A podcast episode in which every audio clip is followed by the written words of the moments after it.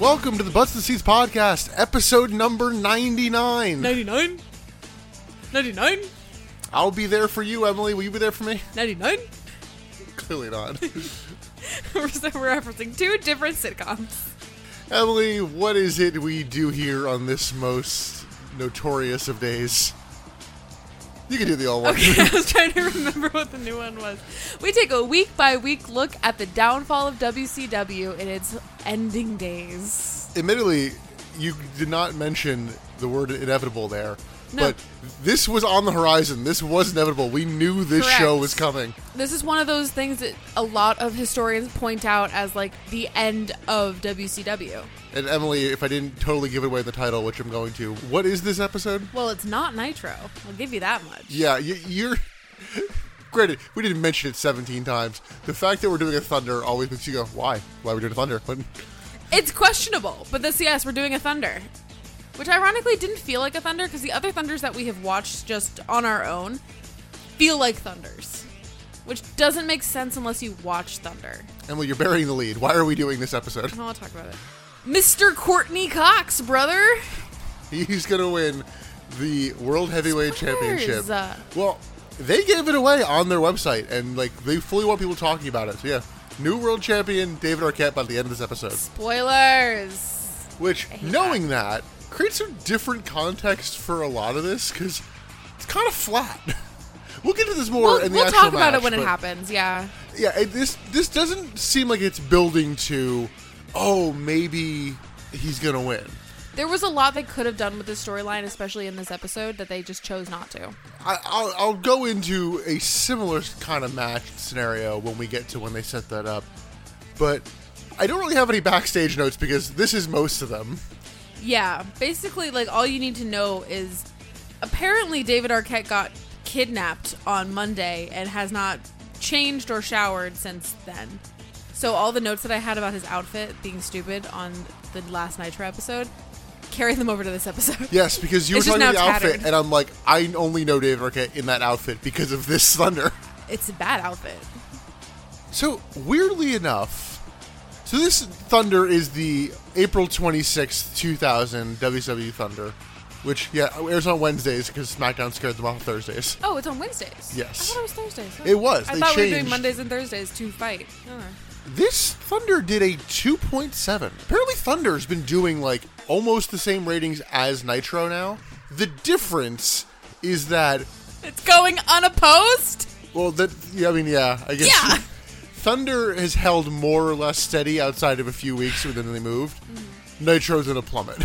Yes, that's fair. But it's amazing what happens when you put on your programming unopposed. Amazing. I hate men. I hate the audacity of men with power. Totally. You're so fucking stupid. totally unrelated. Uh, Emily, how are you enjoying our Impact watch? Because we're watching the, the the TNA Impacts in between prepping for our next one. It's not that bad. It's actually not that bad. It's kind of funny. The funny the funniest bit is trying to find the differences between the actual NWO theme, the Hogan Mm-hmm. NWO theme, and then the band's eh, knockoff NWO theme because there's about three notes difference between them. It's one of those. If do you that. want do you want vanilla bean, French vanilla, or, or vanilla original? If that, it's it's ridiculous. They're going on nostalgia bait without hitting the copyright claim. Well, related to the Patreon, we will be announcing a bunch of content at the end of this episode because, like we said, this is episode number 99. We got one more, baby. Up next, episode 100, and we'll do a whole reveal about the next. The next 100 episodes. We have it all Literally, planned. the, the next 10 episodes between the two uh, platforms that are going to be coming out. It's gonna be a lot, but we're also we have a graphic Yes. and it will be posted on all of our social medias. So if you get lost in the listing, don't worry, it's in picture form too. Unlike the tournaments from from Spring Stampede. Correct. So, Emily, you want to get into this Thunder? Sure. How are you feeling going in? So I expected this to be a lot stupider than it was. I don't really like I don't pay attention when we watch Thunder. So I expected this to be more like a Thunder. And I don't know, I expected to like not take so many notes. I thought this was just going to be stupid. We're watching it for content. We're not watching it for, you know, note taking. But then things just like kept happening, and then you were taking feverish notes, and I was like, oh fuck, I guess I gotta be taking really like I have to pay attention. I'm wondering if some of that is because a lot of the Thunders we watched were in that in between Russo era. Yeah, And now he's like, Nothing oh, oh, happened. yeah, it's like, oh, well, Russo's going to have things happen on Thunder.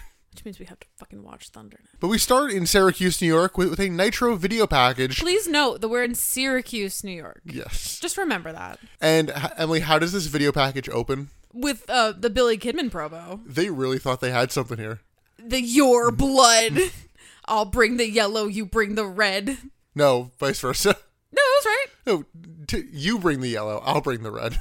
Oh, whatever. Yeah, no, It was bad. It was bad. because it doesn't make sense. No. He's going to bring Hulk Hogan's blood, but then Hulk Hogan needs to bring that too. But Hulk Hogan has is still alive and has blood in his body. And there's no extra. There's no purse of blood he's bringing with him. Whatever. It's a stupid promo. It's bad. More on Hogan later.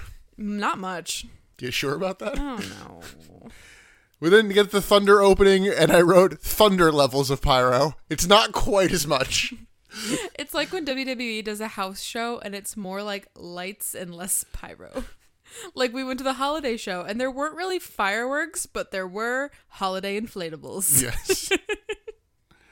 Do you remember Kevin Owens fighting the inflatable? and Solo also doing it. Oh, that was my favorite moment. You're a I'm simple so woman. sad. Yes, I'm so sad that'll never be on TV. We get our commentary team for tonight. It's Tony Schiavone, Mike Tanay, and the brain, Bobby The Heenan. Oh, boy. I forget if Here we actually did comes a the proper goodbye to boy. him because I just I don't know that we did. Yeah, I, I, I wasn't sure when he kind of vanished. But I think I gave him MVP last time he was on Nitro because I was like, well, what am I going to see him next? Like, oh, it's here. Surprise. And he is great tonight. Oh yes, he is in rare. I don't give a fuck form. Emily, that's not that rare these days. well, we don't get to see it, so it's rare for us. We then see Eric Bischoff, Kimberly, and Jeff Jarrett arriving in some sedan. No, no, no, no, no. It is not a sedan. It's a red Cadillac. It's still a sedan. A Cadillac is way more high profile than a fucking sedan. I drive a sedan. Would you say that I drive a Cadillac? No, a Cadillac's a brand. This is a Cadillac. It's still a sedan. It's, okay, do you say like, oh, Emily's rolling up in the Subaru? Like, no, you. s- that- It's a Cadillac. No, the thing that I pulled away from this was they don't want to bring the money to get a limo at fucking Thunder. Hence a sedan. They got a Mm-hmm. Cadillac. It's still it's a ca- it's a sedan, but it's not it's not like a fucking Honda Civic.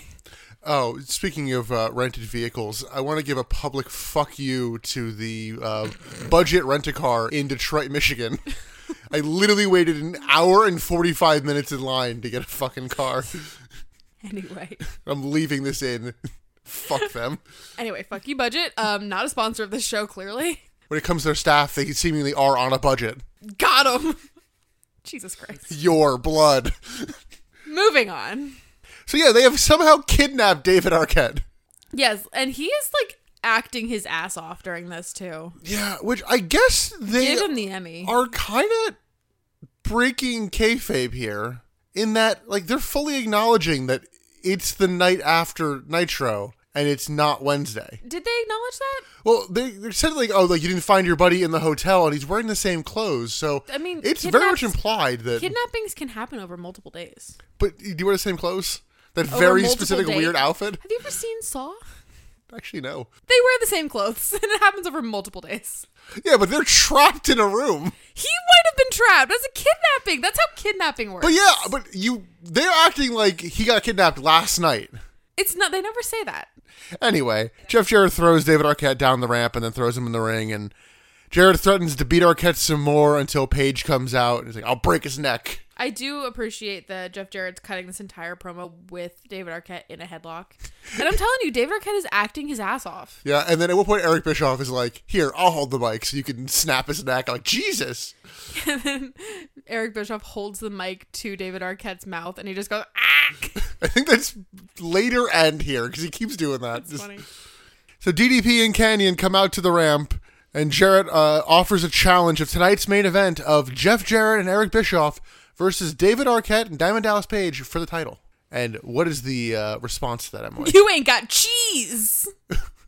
That's not the one I'm thinking of, but I'm sorry. That's what that's what DDP says when he's talking in reference to the title to Jeff Jarrett on mic. Diamond Styles Page says, "You ain't got cheese. In, in terms of challenge, it's Screw you." screw you, Jarrett. Sc- screw me? No, screw you, No, Paige. screw you. No, screw you. At Very some fuck point, you. Fuck you. Fuck you. well, ironic you say that because at some point they start bleeping the word "screw," oh, so, so it sounds worse. G. That might even be on the next Nitro for all I know. I just know like that's a thing they do at some point. Why do you bleep screw? That's not a bad word. I'm wondering, it's do context, they I don't want to se- seem edgier? Probably. So Jeff Jarrett's insurance policy shows up. It's the Buff franchise, and they appear on the stage, blocking in DDP and Canyon. I honestly forgot Shane Douglas's name when he was on the ramp. I wrote down Buff and uh, some qu- question mark, and then the next people came out and I wrote their names down. I was like, oh yeah, it's Shane. You forgot somebody else's name on the show too. Who was it? John Stacey. Yeah. Unfair. This is why I need to make you watch Thunder and Saturday Night somehow. Just like, no, get the names. No, Sean Stasiak comes out later, and I just look at him and like, who the fuck's this guy? And you have to pause the show and be like, Emily, please Emily to half the WWE roster. I've never seen this man before in my life. don't put me on the witness stand. I don't know these fuckers. I have a hundred episodes under my belt talking about these people. I don't know Yeah, who's in the B team, Emily? 'em. Brian Adams. I know that one. So the Buff franchise blocks in the faces, but then uh, Ric Flair and Lex Luger attack the tag champs. The heels in the ring bail, except for Kimberly, leaving her and DDP in the ring. Paige tries talking to her, but her solution to this is she gets the shoulders out. Yeah, she takes her like so she's wearing like Barbie pink jacket, tank top, and pants, which you know not my vibe, but I get it. And she takes the jacket off while they're talking. But it seems like DDP is just trying to talk to his wife and like patch things up. And so she like does a move on him, and DDP like immediately he like it almost is like a reflex where he puts her in like almost a diamond cutter. Well, yeah, and so- then he's so- like, no, no, no. Well, I'm gonna so leave." she slaps him. yeah. Oh, so and then she does slap him. Yeah, he gets her in, like a DDT kind of pose, but clearly implying that he's going to turn this into the Diamond Cutter, like Yeah. Twisted Fate style. So he's just like he's in that moment and he's like, Never mind, I'm not gonna do this, you're my wife, I'm gonna walk away. and he drops her on like the far side of the ring. Yeah. Which is important because DDP goes to leave and Kimberly has to like Run. like run on her knees is the problem. Eh, girls can do that. She has to like oh shit and like knee run across the ring and sack tap DDP more or less because it's like underneath but she gets all the way around you can hear her hit the title. I mean th- your elbow will still do some damage. Oh Just, no like- no. Oh no, I'm If- saying Do you want me to demonstrate on you? Do you think No, you'd be I'm comfy? good. I'll do it. I, I'm not Get on your disagreeing with knees, that. bitch. I'm saying I you can literally hear her like knuckles hit the title on the Yeah. sound. I'm like, ow, ow for her. 'cause she that went probably for it. probably got her more than it got him. Anyway, that's the end of the segment basically. Yeah, she leaves the ring, and uh, then we get commentary checking in. They talk tonight's potential main event, and we're gonna get our Bret Hart interview that we talked about on last Nitro on this show. Yeah, it didn't really like it didn't do it for me if I'm honest. We'll talk about it later, but like it's kind Yes. nothing. It was a break. But this is where we get the first Bobby line of the night. Yes, because they're- we're gonna ask Bret Hart why did you hit Hogan with that chair? Bobby Obviously, says, "Everyone should hit Hogan with a chair." Agreed. he deserves it. Agreed. And that's how we knew tonight was going to be a good night. Also, they mentioned that there's going to be Sting versus The Wall in a tables match. Mm-hmm. Whoa. I could not care less about the wall, man. I Speak- just don't care. Speaking, of, do you care more or more about The Wall or more about the cat? It's a real Sophie's Yeah, I was choice, gonna man. say, yeah. Except Sophie's choice, you want both. You want one of them. It's the opposite of a Sophie's choice. Take them both. But Mean Gene is backstage with the cat. Okay, is the cat high?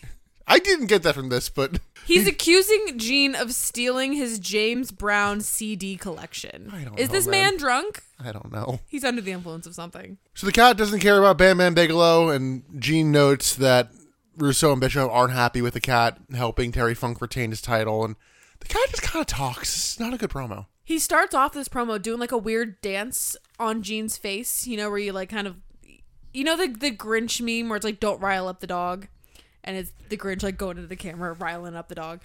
It- That's yes, you kind of know how, it how, felt. how a grumpy old man Grinch should. Neither here nor there. Let it the fuck go. that's how this promo started, and Gene was just like not having it. And then that's when the cat kind of goes into his like, "Don't touch my James Brown CD collection," you know, "Play my James Brown music." Well, he's doing his stupid little dance, like he's very cat, but it was just like cat on coke. Maybe it was coke. In some random corridor backstage, Eric Bischoff and Jeff Jarrett take David Arquette there and then taunt him. He they're just like bullying him. Why? Match number one Ernest the Cat Miller versus Bam Bam Bigelow. It's gonna be riveting. This is technically heel versus heel for what it's worth. The fuck cares, Nick? I do. Thank you for asking.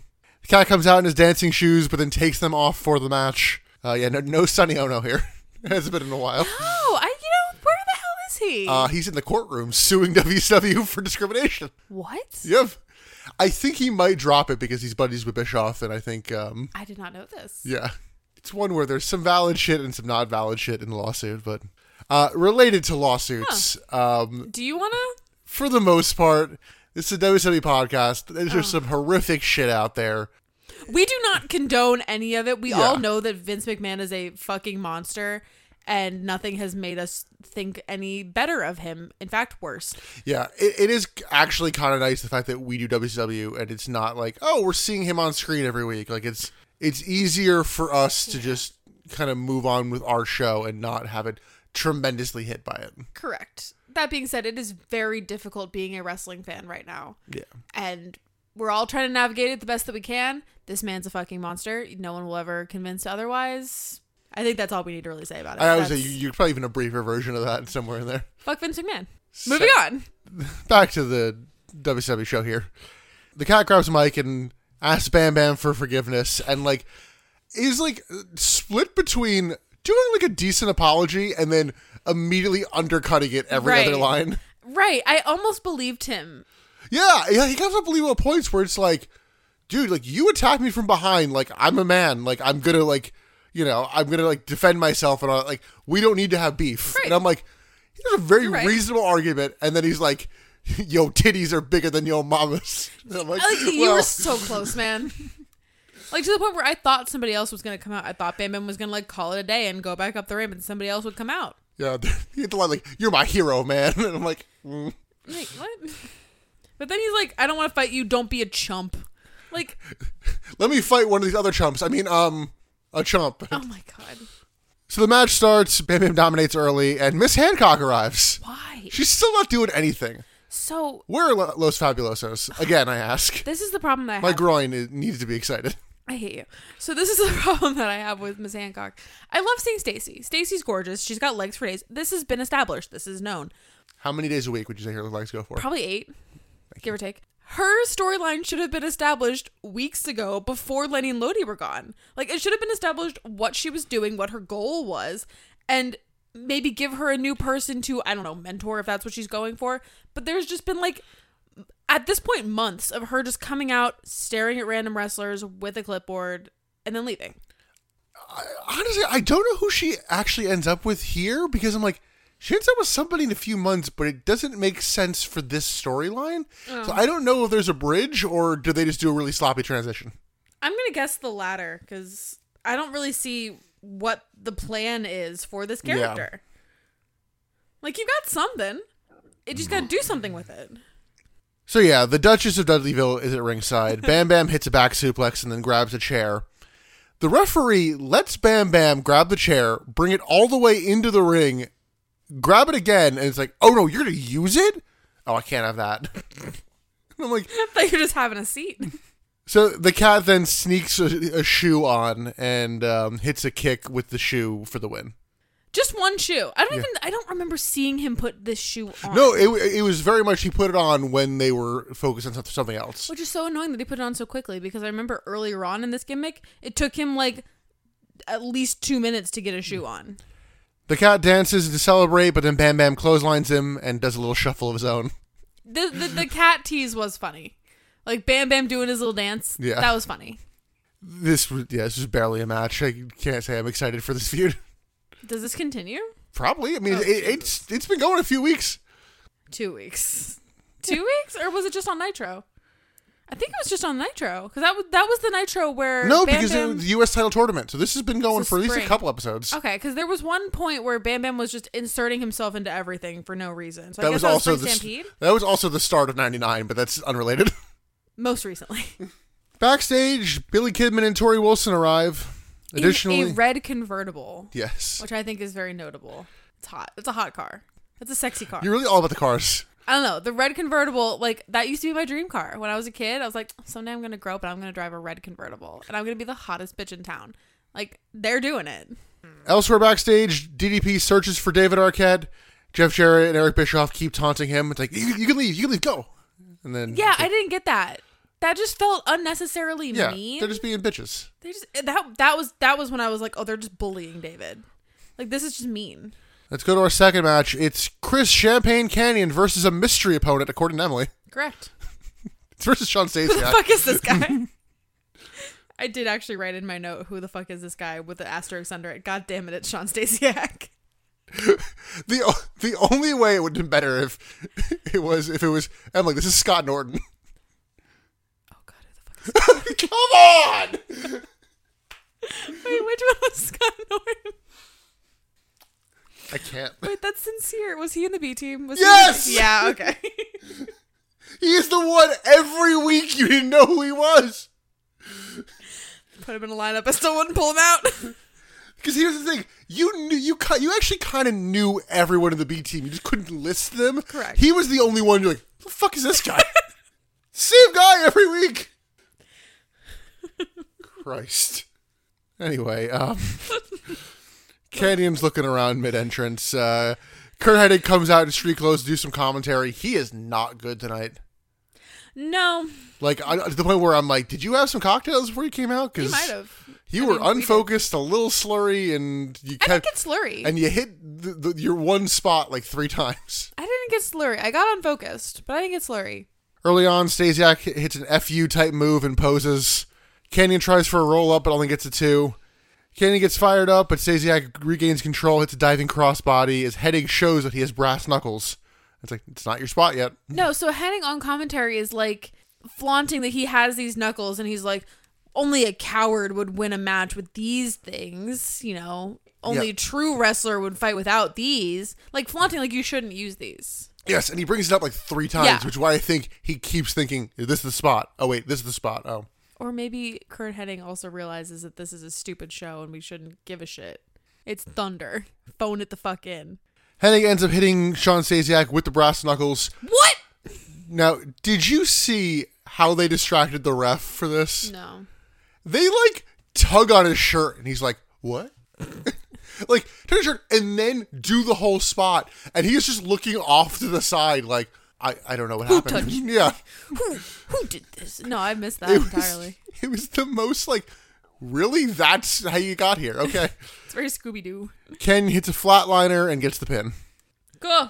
Hennig then taunts Sean Stasiak post match, and we get Mike Awesome running out to brawl with Canyon. who I also would have been confused by, unless his his his ass thankfully does say awesome. So it's like, ah, got it. Petition to have more wrestlers' names on their gear. So Mike Awesome hits a big German suplex in the ring.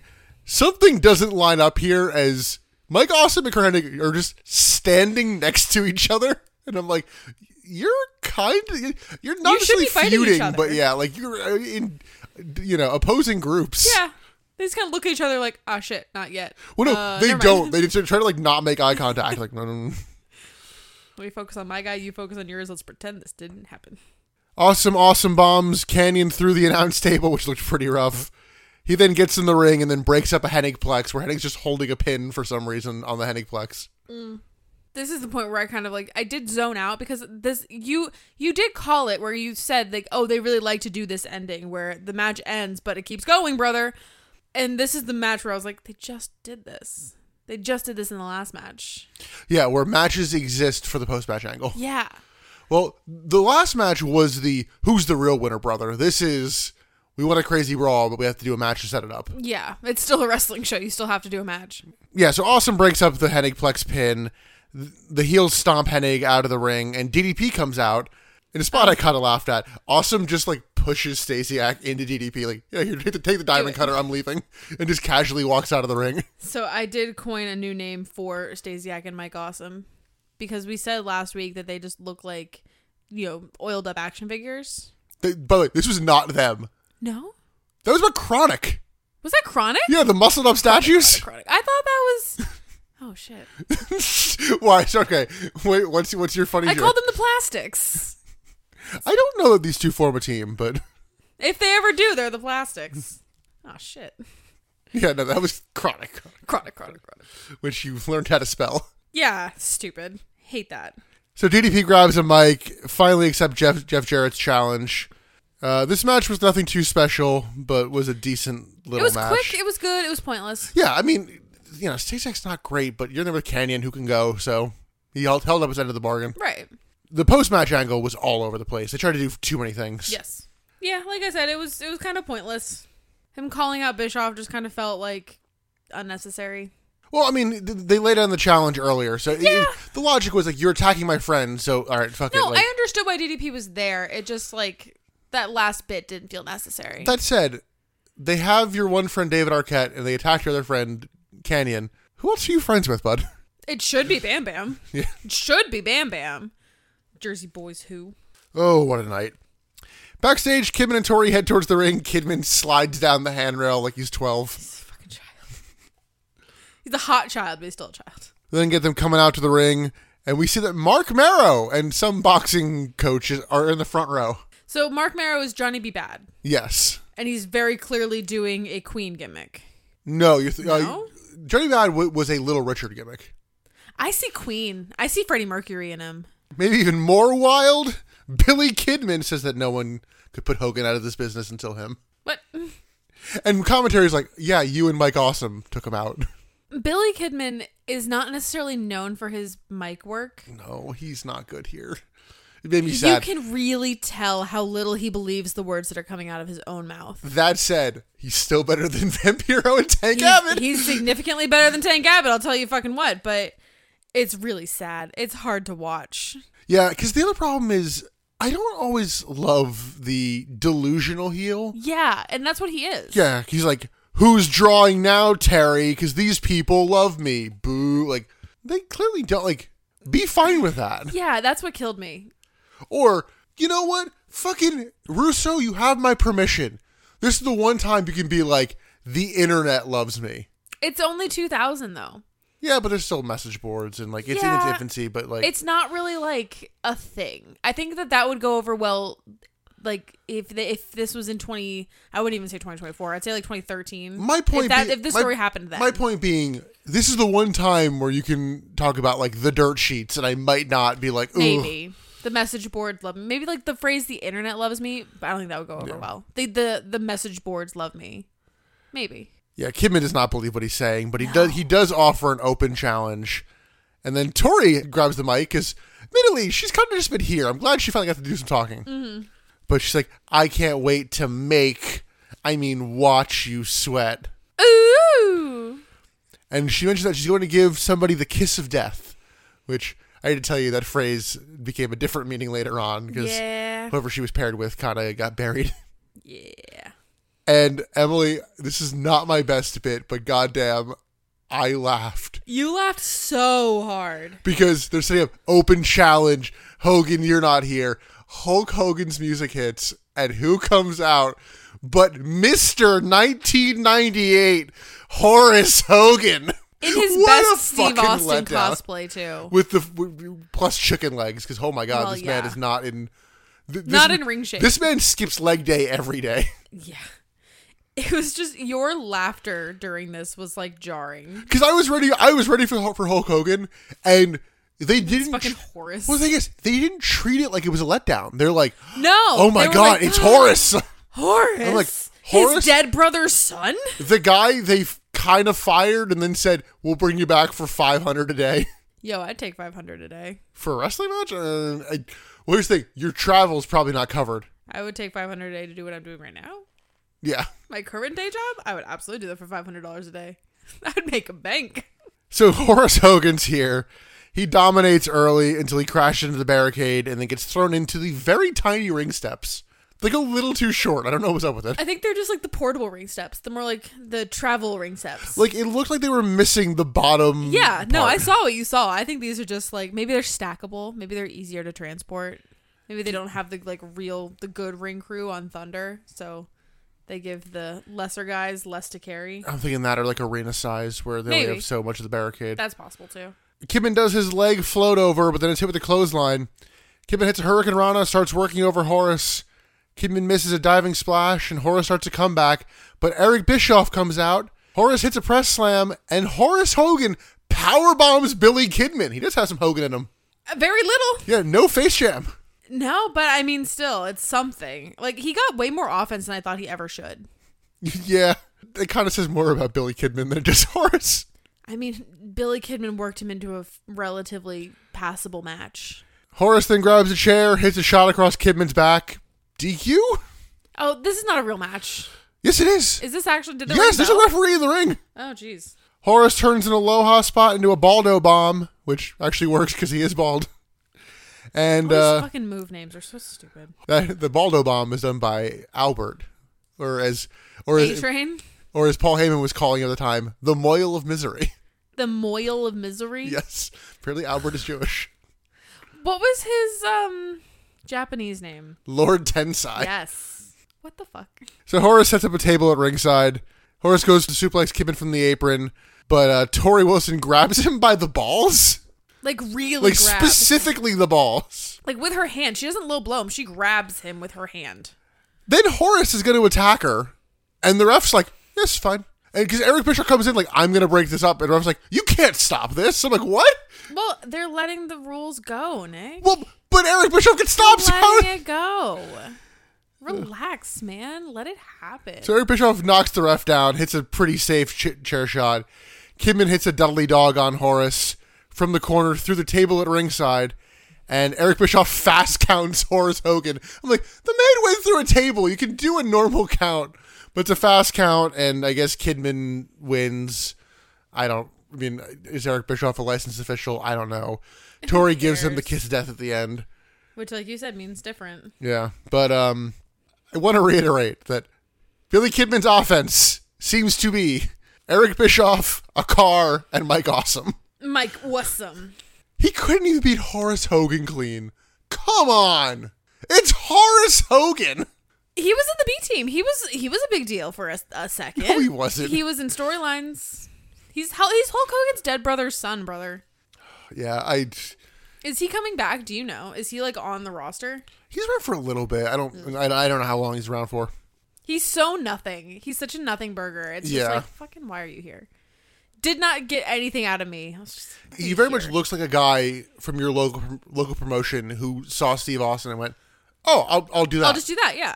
I cannot imagine Kidman wins at Slamboree, even with Bishop. No, there's no honestly, way. even especially with Bi- Bischoff as the ref, it's There's like, oh, no way. more obstacles to overcome. Yeah. By the way, during this the whole match, Kidman has his ribs taped, and they're trying to be like the coward Kidman with the injured ribs. It's like, Coward. he didn't even like sell his ribs. No. No. Like that's he just has ace bandages on his body. That's not anything. coming up The next, injured coward. Tank's here. Yay. Oh, he's so bad. Why is he so bad? So Tank comes out to the ring Hmm. and he's like, well, if you're gonna chant his name, do it right. And like they they're kind of chanting Goldberg, but they really weren't before you said that. Like it's very much trying to prompt the chance. They I thought kind it of was a little bit. kind of that like don't boo me. Like, like yeah, like he says that and then there's a really awkward pause and he's like, Yeah, Ghostberg. yeah, he doesn't even like put any kind Once of oomph again, a on man what does he's not saying. believe what he's saying. No, he, he- you could have even put some stank on it. But yeah, Ghostberg. No, he was just like Ghostberg. Like that's not even wrong. That's not even an Yeah. exaggeration. Or and like he didn't even say it in a way where he's like, Oh, this is so clever. It was just like No. this is the line. I've I've said it. Ghostberg. Yeah, it was really pathetic. And then it just leads into a bad tank promo, as it usually does. Yeah, the, the crowd cheers for a coward, and then he goes around ringside to find somebody to fight, and he stumbles upon. I did not mark the other guy's name. It's Mark Barrow, and s- whatever seventy-year-old boxing coach. I did write it down, but it got deleted off of my notes. Apparently, it's Ray Rinaldi. Rinaldi, yes. You asked me, does this lead to anything? I want to read you word for word this part of uh, Mark Barrow's Wikipedia article. Oh no. Return to WCW 2000. On April 26, 2000, Mark returned to World Championship Wrestling, appearing with his trainer Ray Rinaldi in the audience of episode of WCW Thunder and confronting Tank Abbott. Barrow opted not to return to WCW on a full time basis due to his physical condition at the time. That's it. That's it. Yeah. So he does this one stupid little brawl, and that's that's all. He then goes to X Wrestling Federation and um, some early days TNA. Oh God. Yeah, does Mark Merrow ever end up in E? WWE? Yes, he's already come and gone. No, he was Johnny B. Bad, and then WWE signed him, and then they went, "Oh wait, we can't do Johnny B. Bad." Well, your wife's hot. Let's just have her do stuff. Oh no. Oh yeah, I don't think you realize uh, his wife is Sable. Oh, that makes sense. Marrow hops the barricade, and they just kind of start pushing each other. Like nobody really wants to do anything. fight. phys- like something about this reads: Mark Marrow is not past the physical, and you can't do anything with him. Right.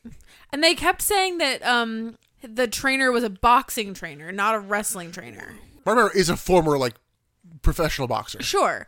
But that it felt very much like I'm a boxer getting into a wrestling ring. I don't really kind of know what to do. That's how it read to me. And that's just kind of Mark Marrow at Well. some points. Neither here nor there. Yeah, so they push each other and then like kind of trade punches, but not really. Security breaks it up, and we hear the Johnny Bad theme. Like that sends us out. Like, Yeah, oh, which is like that should be the sign of oh, this guy is coming to the promotion. We have his music on file, so obviously he's he's here. I guess not. I don't know when we'll really ever encounter Mark Merrow on the podcast going forward. I can't wait for you to be wrong and for him to be on the next episode. If that happens, once again, Wikipedia led me astray. Mm-hmm. Backstage, Sting is here, and he is still wet and covered in blood. Which again confuses the timeline because yeah, it's it, you can in kayfabe understand why David Arquette is still in the same clothes. Like maybe he got kidnapped and he's just been like thrown in a room for three days and he's being pulled out now. You're telling me that Sting got covered in blood, never changed, never showered. The blood never dried. That's the other thing. Like this isn't crusty. didn't even think this about is that. not crusty blood. This is fresh. He it never dried, and he's just how he was on Monday night. You I know- don't think so. You know what it is. You- You know, like the I'm putting a bucket of water on top of like the, the, this like on top of the door, and you Yeah. walk in. Vampiro just keeps pranking him with that, but but, but with blood. See, I was thinking he went to the hotel. I'm like, oh, the that poor housekeeping. They just show up. The sheets are covered in Yeah, blood. think about that. fucking It's been wrestlers again. Three days. Well, technically, it's been well, we're in two days. In I'm going kayfabe. yeah, that's two days still. Mon- Monday to Wednesday. It's not a Wednesday. Thursday. I keep thinking it's Thursday. Damn it.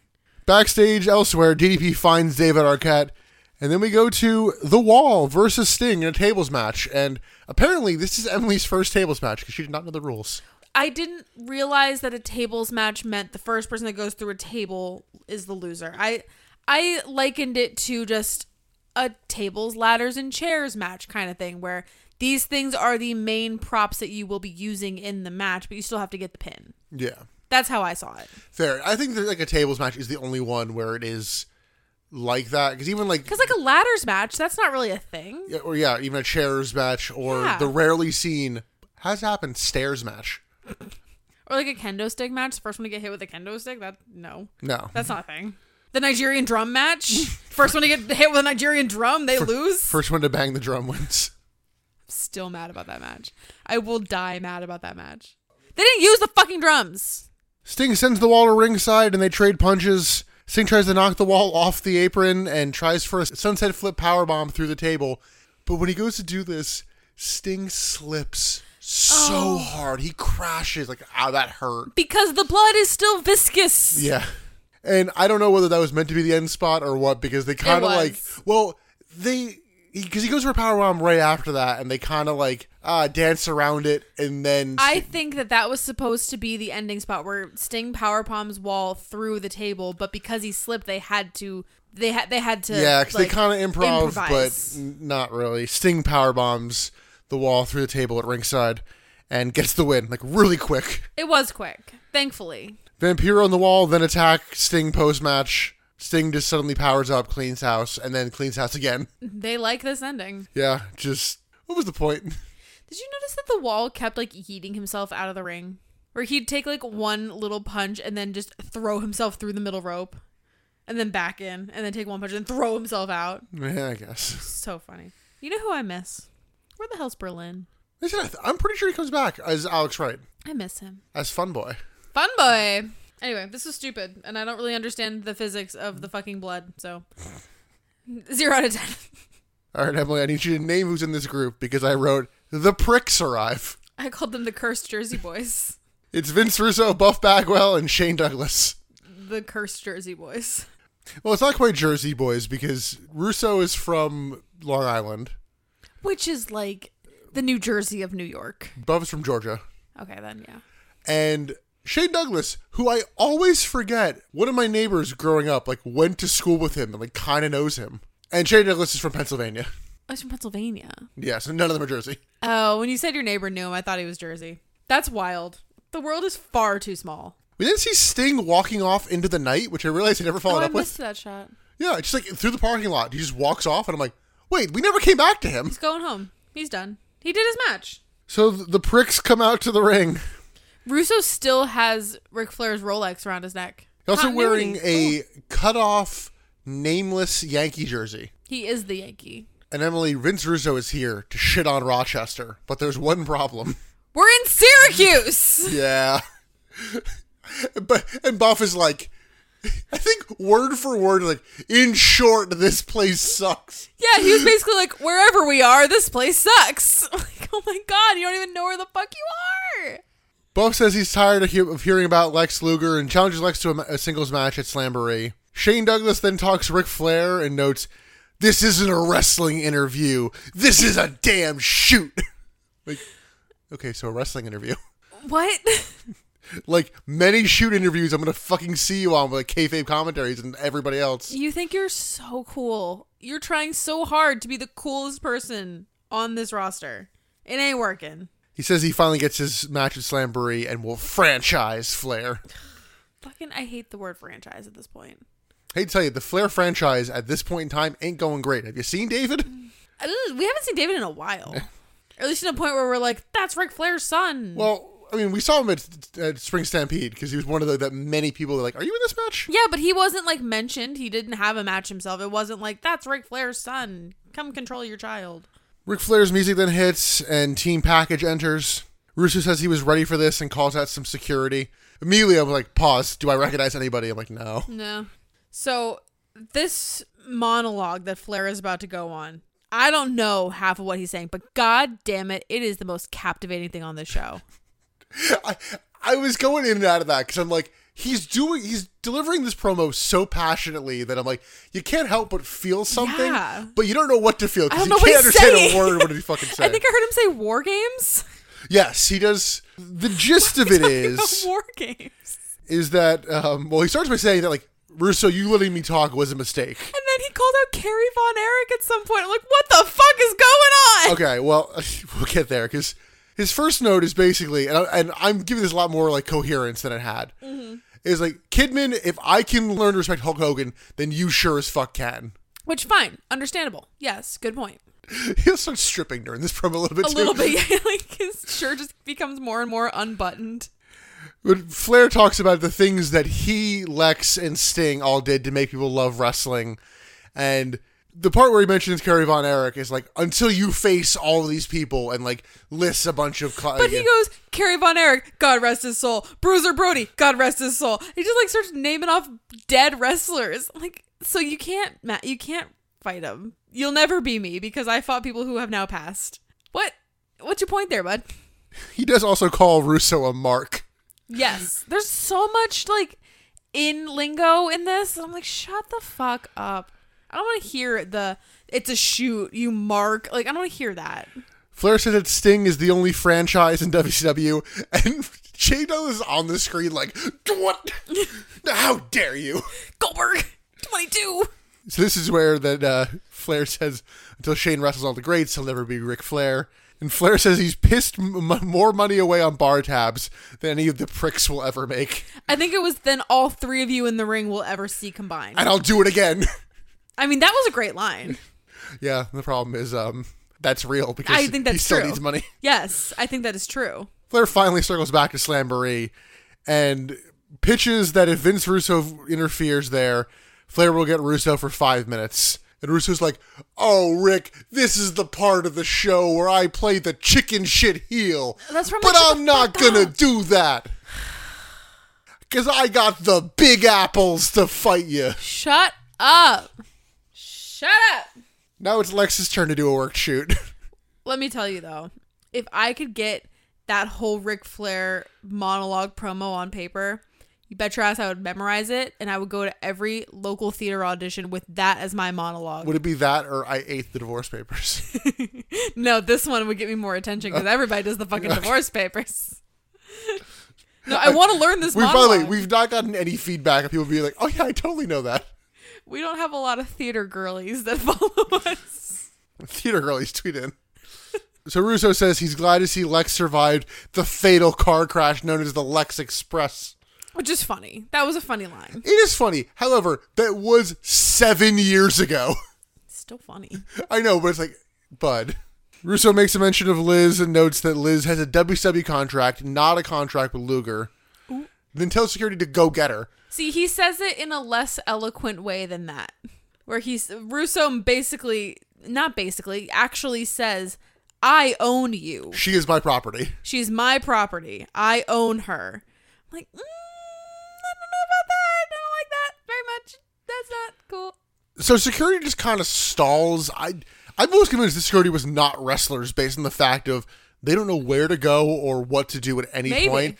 And Russo just kind of tries to carry Liz out and barely has a grip on her. He- yeah, because he just tries to like scoop her up, and she is actively falling out of his arms. Yeah, so Russo has abducted Liz as security just awkwardly watches. And during the during the break, they put her in a car and he drives off. Cool. Another kidnapping happening tonight. There's a lot of kidnapping happening. Backstage, GDP brings David Arquette to a doctor, but Arquette refuses help. Good guy DDP though. Like, are, like check him out. Is he good? That's a good guy move. Then we get a rare women's match on the podcast. It is Tammy with Chris Candido Oh, no. versus Paisley with the artist. Tammy is coming out to like royalty free jazz music. If, if you had like a, a sexy cartoon animal, you were gonna have Yes, come out. exactly. It's very like Lola Bunny. So Tammy cuts a promo pre-match, and you know it. It's, She doesn't really what say you- much. Although, admittedly, her outfit here is at least like shows off more of her body than the one from Nitro The outfit that she is wearing is painted on. Ki- No, I'm saying the outfit that she's wearing in this episode. Do you think that's painted on? The top is. Oh, I disagree. I think this is this could be more construed as wrestling gear than anything else. Okay. The, the, the, This is like workout I clothes. think I sur- saw every curve of the boobs. I mean, go to the gym. You'll see girls in something very similar to this in 2024. Like she's but yeah, wearing it- it- workout clothes. Yeah, it was more athletic attire Yeah. than, than Nitro. I'll give her that. That's a good point. So the match starts. They catfight. Like, what do you expect? They're just sc- they're screeching. It's not just a cat fight. It's a screechy cat fight. Tammy chokes Parsley with a rope, and No, then what? We're not calling her parsley. really, because she's just here for set dressing. We're not calling her parsley. Tammy chokes Paisley with a rope, and then Candido chokes her on the ropes. Paisley then no sells the choking and low blows Tammy. which low blows don't really work on women. I mean, do you want me to punch you in the vagina? I mean, no, but it won't be as debilitating for a woman than a man. well, apparently choking doesn't affect Paisley anyway, so.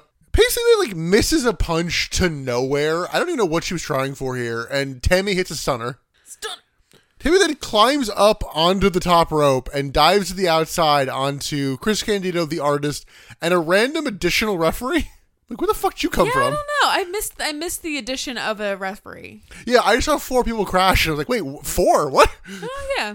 Back in the ring, Paisley hits a low blow on Candido because Candido gets up from the dive, like, oh yeah, I'm the most fine from this. I'm like, Right. "What?" Paisley then gets Tammy in the corner and hits one of the worst back handspring elbows I've ever seen. So the back handspring is beautiful. Yes, but she comes to a complete stop. Yes. Checks both ways and then elbow. Right. Yeah, that's a little it's a little embarrassing. It's it's pretty yikes. Tammy then gets crotched on the top rope, but recovers and then tries for a move that they claim like it's gonna be a Northern Lights suplex. No, it wasn't. I don't know what it was gonna be, but Paisley hits DT and gets the win. Post match, Candido knocks the artist into Paisley, and Tammy attacks her a little more. Again, we're doing the same spot again. Thoughts on this match? No, I don't have many. I mean, it was it was a match. I don't like That that is high praise. Emily, this was horrific. I mean, it was a women's match. I literally called this bottom five matches we've seen on the podcast. No. I think so. I don't think it was that egregious. This was horrendous. yes, it was bad. I don't think it was that egregious. The only I think that's saving very grace dramatic. is what did you expect?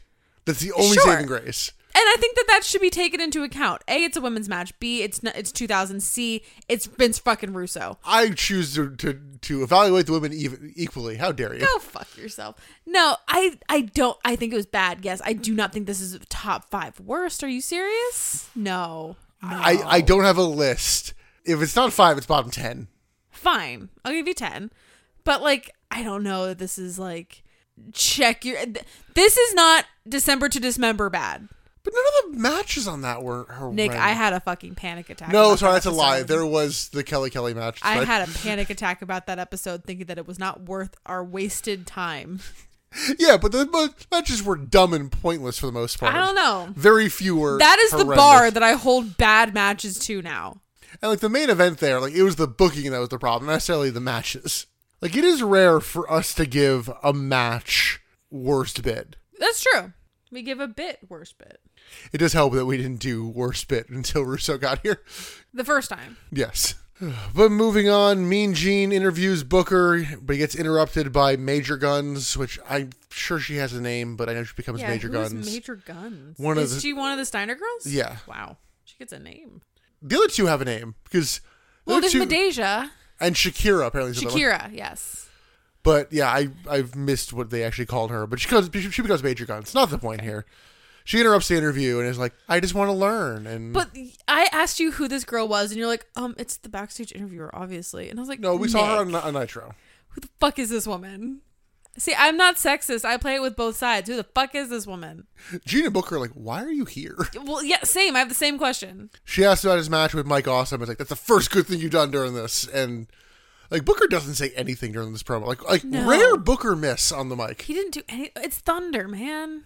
Steiner sees this happening and storms off. Yeah, he's mad that Booker's with his girl, even though his girl interfered in this interview. She was Yeah. not invited. She did a run in on the interview. Yeah, but but Steiner's like, oh, Booker's talking to my girl. Like, what? Mentioned a Pearl Harbor Gene from the front. Stop saying fucking Pearl Harbor. Backstage, DDP and David Arquette argue. DDP does not want him going out there for the match. David Arquette is a child. I'm so over him, and we've only just begun. We then go to a match I was very excited for Booker versus Mike Awesome. Did it live up to your standards?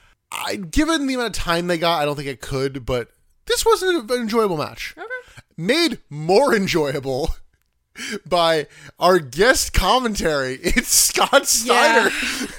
I mean, yeah, he was the the glowing por- portion of this. Yeah, he comes out and joins commentary and completely derails them. And I, I- maybe because I was laughing or whatever, I didn't mind the fact that he was distracting as much. No, But he is just like on making everybody on edge besides Bobby. yeah, Bobby's just like fuck it. Bobby, at one point, is like, yeah, Tony's always hated you. He always tells me. Tony doesn't like it. Ugh. Uh, In the match, Awesome overpowers Booker and hits a belly to belly suplex. Scoop slam and a leg drop from Awesome, but Booker hits a knee, a spin kick, and a flying forearm. Booker clotheslines Awesome to the floor, but then Awesome throws a padded chair onto Booker and throws him around ringside. It he throws a chair at him. He doesn't hit him with it. I think that's the difference. Like we had the whole argument a couple episodes back about like Which- which one hits Which, harder. both, which both of us are dying on our hill. oh yeah, absolutely. But I would say that this didn't hit as hard because he just kind of threw it at him. It didn't like slam him with it. Last time, it was he didn't get slammed with it either. It was he laid it on the guy's head and then hit the other side. It's still heavier. But this is just like bleh. Diving clothesline from Awesome only gets a two. Awesome gets a sleeper, but Booker gets his arm up before three and tries to power up, but Awesome keeps slamming him down. And I'm like, you know what? For a rest hold spot, like this kind of had something of like, oh, Booker, Booker gets up, like nope, right back down to it. Like it was a little something to keep it unique. Yeah, I agree. Booker gets out of it with a back suplex and then a scissor kick. Get a flapjack and a spinneroonie from Booker. Booker goes up top. Scott Snyder immediately hops off commentary, like sprints over, hits Booker with the U.S. title. Then we get a running awesome bomb from Mike Awesome, and he gets the pin. Post match, Steiner locks in the Steiner recliner. And then we get Lash LaRue, Chavo Guerrero, Hugh Morris, and Van Hammer running in Why? Why this gaggle of men? they help Booker clear the ring, and they like talk like, oh, they were on Nitro for something. I To which I looked to you and I was like, "Mm, goldfish brain mate, were were they? I don't remember. yeah, I I do not remember this. I mean, the only thing I'm thinking is maybe it was the week before. 'Cause Remember when Booker stood up to Eric Bischoff? Yeah, that's the only scene that was I can that think the of. rest of the people in the locker room? Maybe it That- was that's- not an in-ring promo Yeah. or any or spot. It was definitely like a group in the back. Yeah, because these guys go on to form the Misfits in Action, which Major Guns joins. And I'm like, I know these guys be- like, become a group, so I'm like, okay, weird start to this, but thoughts on the match? I mean, Scott Steiner was the MVP in this match. we didn't even talk about him healing on Hogan during this. We were talking about Hulk Hogan's spot, Oh, or Steiner yeah. like, or we're talking about his bald spot, his age spot, His like, liver spots. his liver spots. yeah. There was a very, funny. there was a good match in the ring and funny Scott Steiner Yeah. commentary on commentary, and I'm like, you know what? It's uh, the best we can ask for. this was great I wouldn't say great, but the best we could ask for. for Thunder. This was great. yeah, it didn't feel like Thunder. It felt like a Nitro match, which like say what you will. We then get one of our main advertised segments for tonight. It's Bret Hart's interview at his home in Calgary. I'm realizing before this, I didn't know where Calgary was because they're like, look at those beautiful Rocky Mountains of Calgary. I'm like, wait, what? It's above Montana. yeah. But Scott Hudson is here to interview Bret Hart. And I'm sorry, this was a snooze fest. yeah, it I wasn't didn't- terribly this interesting. Was boring. I didn't care. I zoned out. It was just the same shit we've been hearing over and over again. there were some in, some interesting or notable kind of things from this.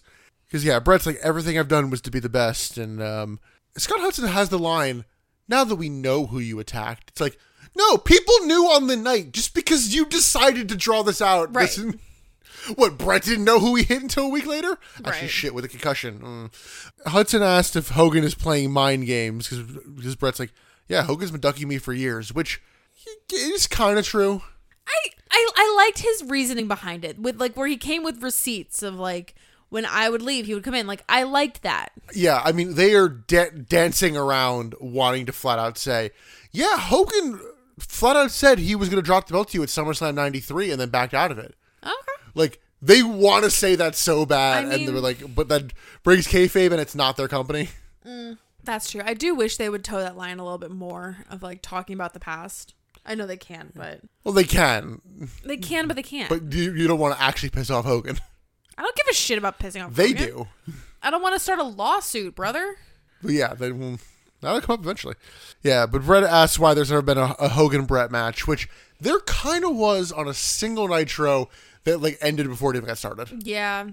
But Brett says it's because Hogan is afraid, and Brett's one line that made me laugh here. It's like, oh, maybe if I had faced, you know, Hogan, like in the early mid 80s, there wouldn't have been a Hulkamania. It's like, Brett, you, like, in kayfabe, you in the mid 80s were fucking. Yeah. No. Like you were good, but you, You were weren't not that- Hogan good. Yeah, No. you were not a main eventer. You were solidly in the tag team division, yeah.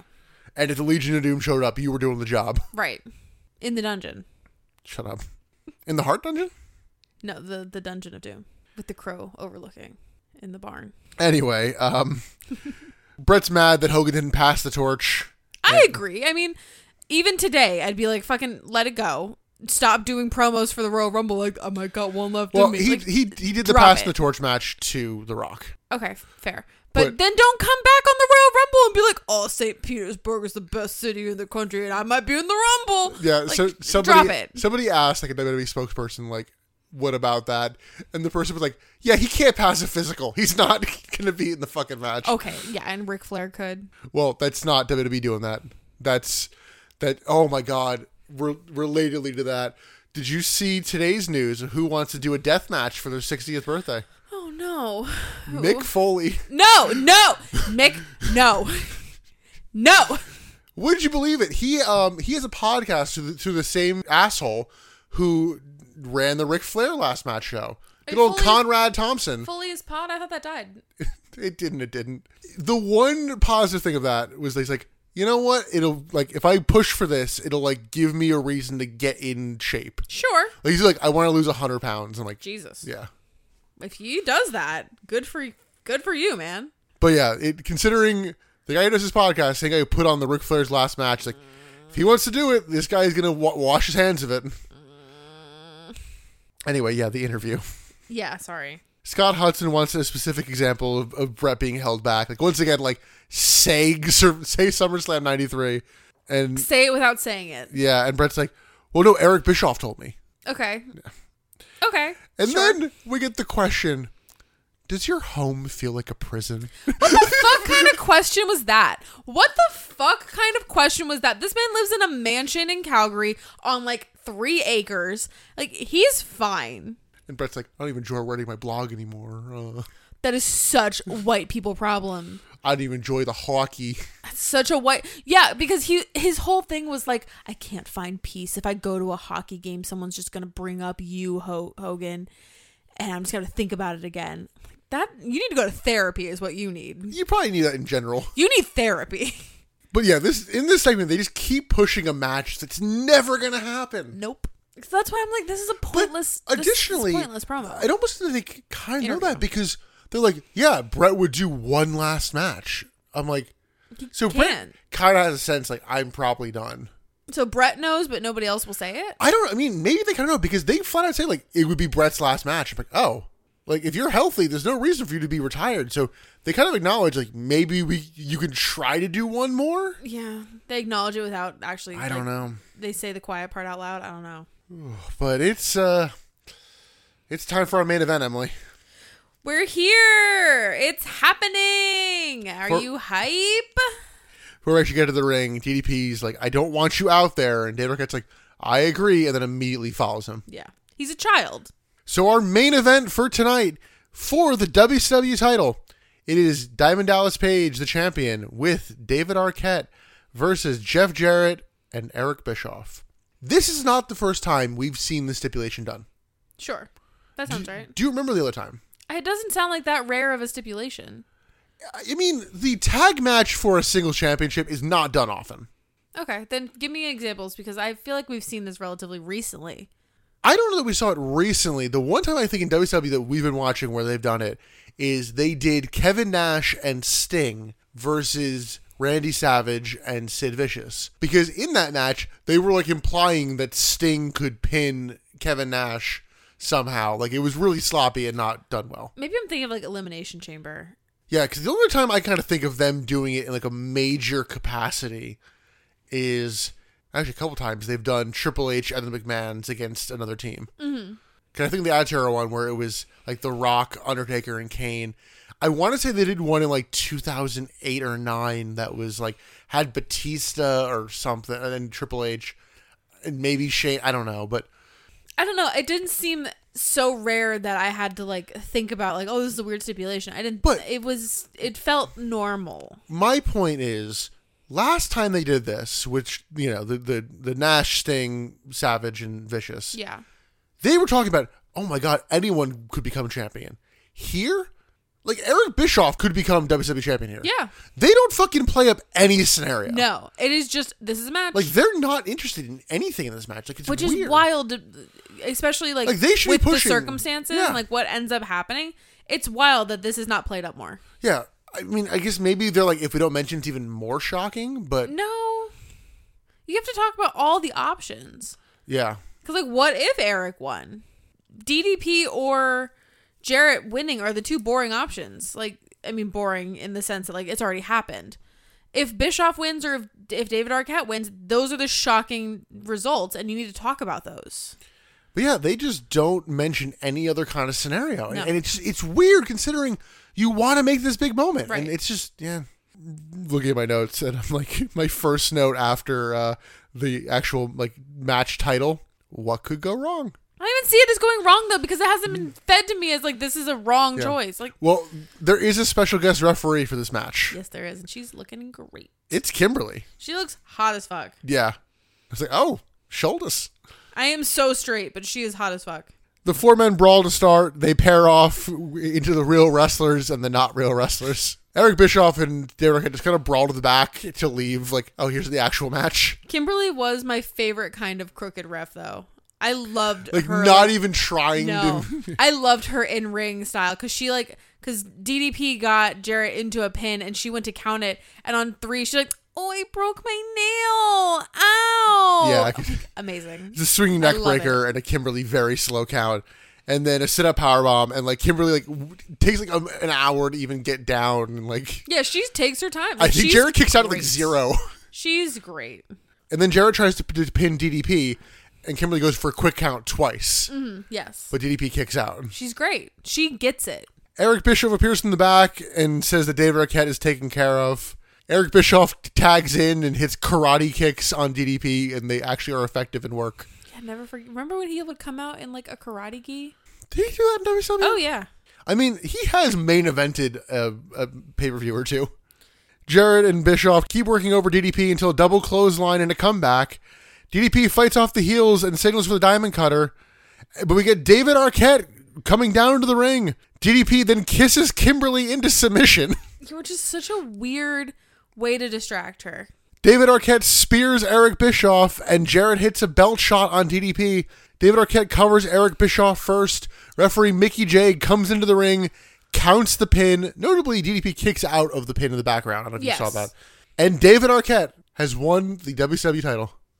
Our new champion. If that sounds abrupt, it's because it was. It was. It landed kind of flat. It came out of. It didn't come out of nowhere. 'cause, like we knew this was happening, but it kind of in the in the match came out of nowhere. Like, yeah, like a- like a flat finish. Yeah, very flat. I turned to you as we were watching this, and I'm like, I never thought I'd say this. This needed more run ins. Yes, this needed to be a chaotic a chaotic fight to the finish. not to invoke the name of this podcast but you needed to do Mick Foley and The Rock, where you have all of DX and all of the corporation run in, and you have somebody come down. And You have needed fucking to put butts in the seats. yeah, have Hogan come down and hit chair shots on everybody, and you know, like, and through Yeah, that would've done circumstance, it. yeah, it's just like he just just s- won. sneaks away. He Yeah, Just one. And it was such a big moment for it to land that flat. It just felt weird. I'm wondering how much of this, honestly, is the fact that we knew it was coming. Like, does that take some of the wind out of the sails? But they they intended for you to know this was coming though. Yeah, I mean that's the weird catch. Y- So like even if we pretend cuz sometimes we do try to pretend like we're watching this when it aired. Even if we're pretending like we watched this when it aired, we would have already known that this was coming. We you know, you and I would have been reading the dirt sheets in the 90s like th- we would have been those people. Yes, I mean listen, I'm I'm somebody who even at age 13 was like, wait, WWE announced the Great Khali won the world title after Edge vacated it via battle royal. What the fuck? Yeah, we would have been paying attention to this. So if it was April 26th, the year 2000, we would have known this was coming. So that this finish still would have fallen flat. So so that brings me to my next kind of question as we kind of wind this down before we get into the show as a whole. Is this as bad as everyone says, or has the benefit of everything else around this kind of made this not as bad? This moment in a vacuum is not as bad as people say it is. This moment in a vacuum is very WCW. I, well, I think the the problem isn't necessarily in the vacuum. It's people are like, this is the title that Harley Race held, and now it's a joke. I mean, there were times in WWE that you can say that too. Yeah, I mean Vince McMahon won the world Yeah, exactly. title. And short term spoilers: David Arquette's not going to hold this for a long time. Sure. And I understand that we're about to go into the year where like the belt goes all over the place very quickly. Yeah, I had the moment today where I was thinking about this, and I asked myself, is David Arquette winning the world title worse than Jinder Mahal winning the WWE title? Exactly. And my answer is no. I think No. Jinder. I think the Jinder one's worse. I think they're pretty equivalent. I I think because this is treated as a fluke. That's fair. This Ginger is- is, not treated as a fluke. Yeah, it's one of those where Correct. this Okay. because of how it's meant to be. I mean, granted, maybe something happens on Nitro or Next Thunder that it's like, okay, I don't know. It- it- I don't think he's gonna come. Actually, fuck, he might beat Billy Kidman clean for based on Kidman's booking, but I'm like, I don't know. I don't think he's gonna like powerbomb Sid Vicious and be No. like, I'm the true champion. But no. I mean, it's treated as a joke and a fluke, and the company's already in such a downward spiral Right. that I'm like, I think in the benefit of hindsight, there's so much bad shit going on. Yeah. And to add some of the blame to that, Jeff Jarrett is maybe not care about this title. No, we said that when it happened too, where we were just kind we were both bored with watching these main title matches because Jeff Jarrett has so oversaturated them. Yeah. I think what happened is historians have gone back in like this timeline of WCW has been overlooked like a million times. There are there are documentaries, there are books. Like people have looked at the downfall of Yeah. WCW, not necessarily in the like depth that we have. Well- However, I don't think that they are looking at it in the wide scope. I think that hurts them. So I think that historians looking back see David Arquette, this kind of C list celebrity, winning the title as a benchmark in the downfall. So he is the reason that it died. I think that you're- must be I think why. your worries a lot. I think the problem is they look too wide. yes. They just look at like I, I went back a couple weeks ago and like looked at like the rise and fall of WCW documentary that D- WWE did. Mm-hmm. The fall gets seven minutes. Yes. I'm like, you And don't we have focus found on that in any a of the lot of, problems. things. A lot of documentaries we have found And I that. think I, I think I, I told you that. I'm like, like, it made me feel justified in doing this show of like, yes. like yeah, there is the Death of WCW book which we like. There's the Nitro book which I think I I have mixed feelings about. Sure. But yeah, I think this is definitely like it's a microcosm of other issues. It's not the main issue. Correct. We should be noted that of all people who said this is a mistake, this is a bad idea, you know who was one of them? Vince McMahon. David Arquette. Really? Yeah, David Arquette is like, uh, I don't know about this. Like, he's like, cool, it's fun to like play wrestler, but you want to do this? And I don't know if you've heard this before, but do you know what David Arquette with, did with all the money he got from E? WCW? No. He gave it to the families of Draws, Brian Pillman, and Owen Hart. Oh wow. Yeah, Oh, David Arquette shit. is a great guy. Like, do you not like? I think no one blames David Arquette uh, anymore. Interesting. Okay. Yeah. That does answer a lot of questions that I had. Because even during this, I was like, what does Courtney Cox see in this man? I'm like, okay, if he has like a good heart like that and he's a good person, okay. No, got and it. and you know, th there's the whole thing of you got to respect the boys. Apparently, like he was great. Like people backstage liked him. Oh, okay. Yeah, like he did everything the right way, and it was He like just got booked badly. badly is relative here, but Hmm. yeah, I mean, he got booked to this, and it's like, hey, can you just like hold it through the pay per view? And he's like, okay. Okay. Interesting. To answer your original question, I don't think that this is as bad as people have said that it is in a vacuum. Yeah, I and I think it does help that we don't have the reverence for the NWA Right. and early days E. WCW. Right. Maybe if we were one of those people who were watching from day one of WCW who had that reverence for those early days and the respect for people like Harley Race, maybe we would see this as like, you know, shitting on their legacy. I don't really know much about the early days. I don't know much about those old wrestlers and who created this. So to me, it's just like this promotion's already kind of a joke. We're just feeding into the joke. I think to go back to kind of the gender thing. Sure. he's going to hold it for 11 12 days whatever i don't feel like he's taking an opportunity away from somebody Yeah. like this just feels like a piece of the jarrett and ddp feud Right. like it doesn't feel like oh well there's way more way more deserving people you you couldn't have had booker win it here it's like that's not part of this story No, that didn't count. With the, that didn't make sense with the story. yeah I agree Booker should have it, and I'm, I think that he does eventually. But right, it's not taking anything away. It, it is actually telling a story, which I will give Vince Russo credit for. He will tell a fucking story. now the one bit we did not mention from that is that ddp happily celebrates with david arquette Yeah, kind of makes him look like an idiot yeah, he lost the title. I think that that was just like I'm glad that they didn't win it. I'm sad that I lost it, but I'm glad they didn't win it. I'll take that. And it's somebody that's on his team, so it's still fighting for the cause that he's fighting for. So I'm not mad about that necessarily. but outside of the title win i guess thoughts on the overall show It was a better Thunder than I thought I was walking into. yeah, like, it's a decent show, but I turned to you at the end of yesterday and I was like, here, tell me the first match on this card. Yeah, I don't fucking know. Yeah, I think that's kind of why we don't do the Thunders. I mean, props to the Days of Thunder podcast of, for doing that. Yeah, but, they are really doing the Lord's work out there. Because woof, but then again, it's more under the radar, so you probably get some better matches. I don't know. But Emily, I think it's time before we get to all of our uh, announcements. Let's go into best bit, worst bit, and MVP. Emily, what is your best bit? I'm giving it to the Ric Flair promo. I Oh. love, I love that monologue so Okay. much. I was so captivated. I was so sold. It didn't matter what he was saying. I was like, "Yep, I'm in." I don't think I realized how no, much I loved it. Now, how much of this is based on the fact that we wa that we saw the Iron Claw, and you're like, ah, the, the Oh, actual literally- Ric Flair. Literally not at all. I didn't even think about the Iron Claw until he called out Kerry Von Erich. No. I just I was so captivated with how passionate he was. I was like, whatever you say, I'm on board. I gave mine to Mike Austin versus Booker T with Steiner on commentary. It was a good match, and I had the comedy factor there. Yeah. I, I mean, that makes sense for you, especially. Uh, I'm gonna go a little out of order here. Go ahead. Um, Emily, who's your MVP? I think I gave it to DDP. Um, Again, Yeah. He was doing his job and he was doing it well and he was watching out for the guys around him. Like he came in to try to save Canyon to be a good friend. He made he was trying, God bless him, to make sure that David Arquette was okay to be in the ring. Like he was trying to be a good sport. Wait, who did you give yours to? you know, we didn't talk about him a ton.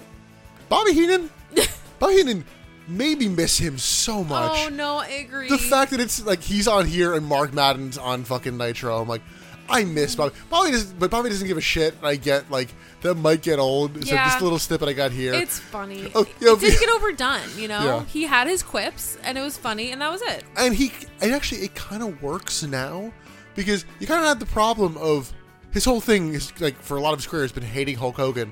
When Hogan was a heel, it kind of like it didn't almost work because he was a heel. But now that Hogan's a face again, it's like it it it's funny. Yeah. I mean, th- we didn't even talk about. I think it was when Scott Steiner was on commentary, where Tony was just fucking fighting for his life, and Mike Tanay and Bobby Heenan were just like letting him flounder. Yeah. well, Bobby would also like j- like try to like throw Steiner at Tanay. Yeah. Like he was just adding fuel to the fire and not helping Tony at all. It was funny. No, I, I think that's a good choice. Emily, the worst bit is David Arquette winning the title. Your worst bit? No. it's not for me either. What did you give it to? Oh, I gave David so Tammy versus Paisley. Sorry, Tammy versus Parsley. It's not parsley. I don't think it was as egregious as you think it is, but I get it. I, th- do get it. Oh man, I It's a bad match. I will give you that. It is a bad match. yes, It is it as bad as the Tank Abbott promo though? yes.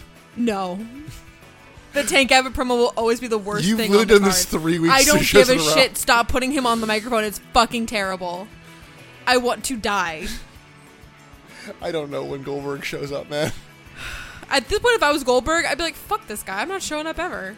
And fade out the Friends music because it's time for I'll announcements. Be there for I said you fade out. when the rain starts to pour. So Emily, it is time to reveal what episode 100 is going to be. We have been waiting for episode 100 for so long. For 100 episodes, you would Yeah, say. and we did a uh, we did a fan vote We did by a margin of two votes. two votes. Meaning, if you chose first place and didn't pick second place, you could have tied it. And I'll Wow. admit, I did not have a tiebreaker ready. Yikes! Yeah, What would what would happen? What would we have done? We had pl- on the fly, figure it out, right? I, I don't know. I would have voted. I would. have no, you can't taint the results. So two we, Oh, votes. we listen back. We're the audience. no, I I listen back, you liar. I listen to some. But your winner at episode 100 Drum roll, please.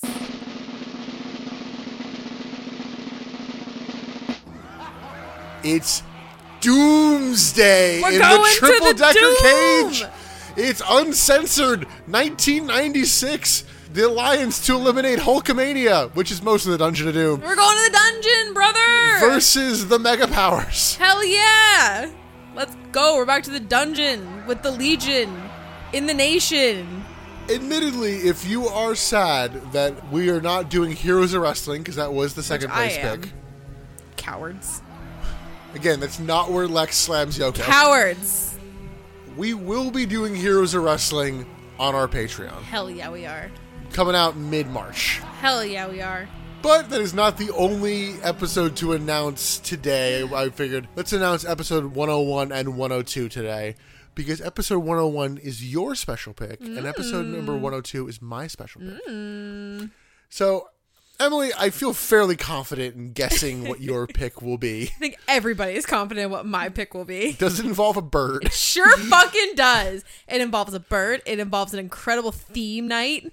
And it involves a WrestleMania that you keep telling me is bad. Tell me anything else about the show. As a bird in the theme. Yes. And what's it called, Emily? WrestleMania 9. More Hulk Hogan than you can shake a stick at. But there are birds. And there are themes. And there are No, there chariots. is one bird. There are Actually, chariots. actually, no, actually, there are birds plural because there are ostriches as part of the theme, there are horses. probably. Everybody comes out in a toga and a chariot. I think this is going to be great. Are you going to get us costumes? Maybe. If this was a video podcast, you're goddamn right I would. Ugh, so yeah, episode 100 uncensored 96, episode Woo! 101 WrestleMania 9 So fucking hype. bonus uh, Heroes of Wrestling Patreon episode, episode 102 To your pick. my pick. Yes. Emily, have you been enjoying us being free of the NWO. Yeah, Isn't it nice not having them on our screen? it has been nice.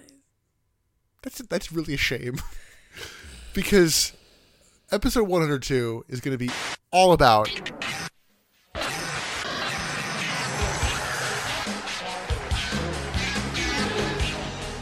We're giving them their own pay-per-view. You picked fucking sold out. Yeah. if you're wondering why that wasn't in the fan voting, I'm like, no, I am.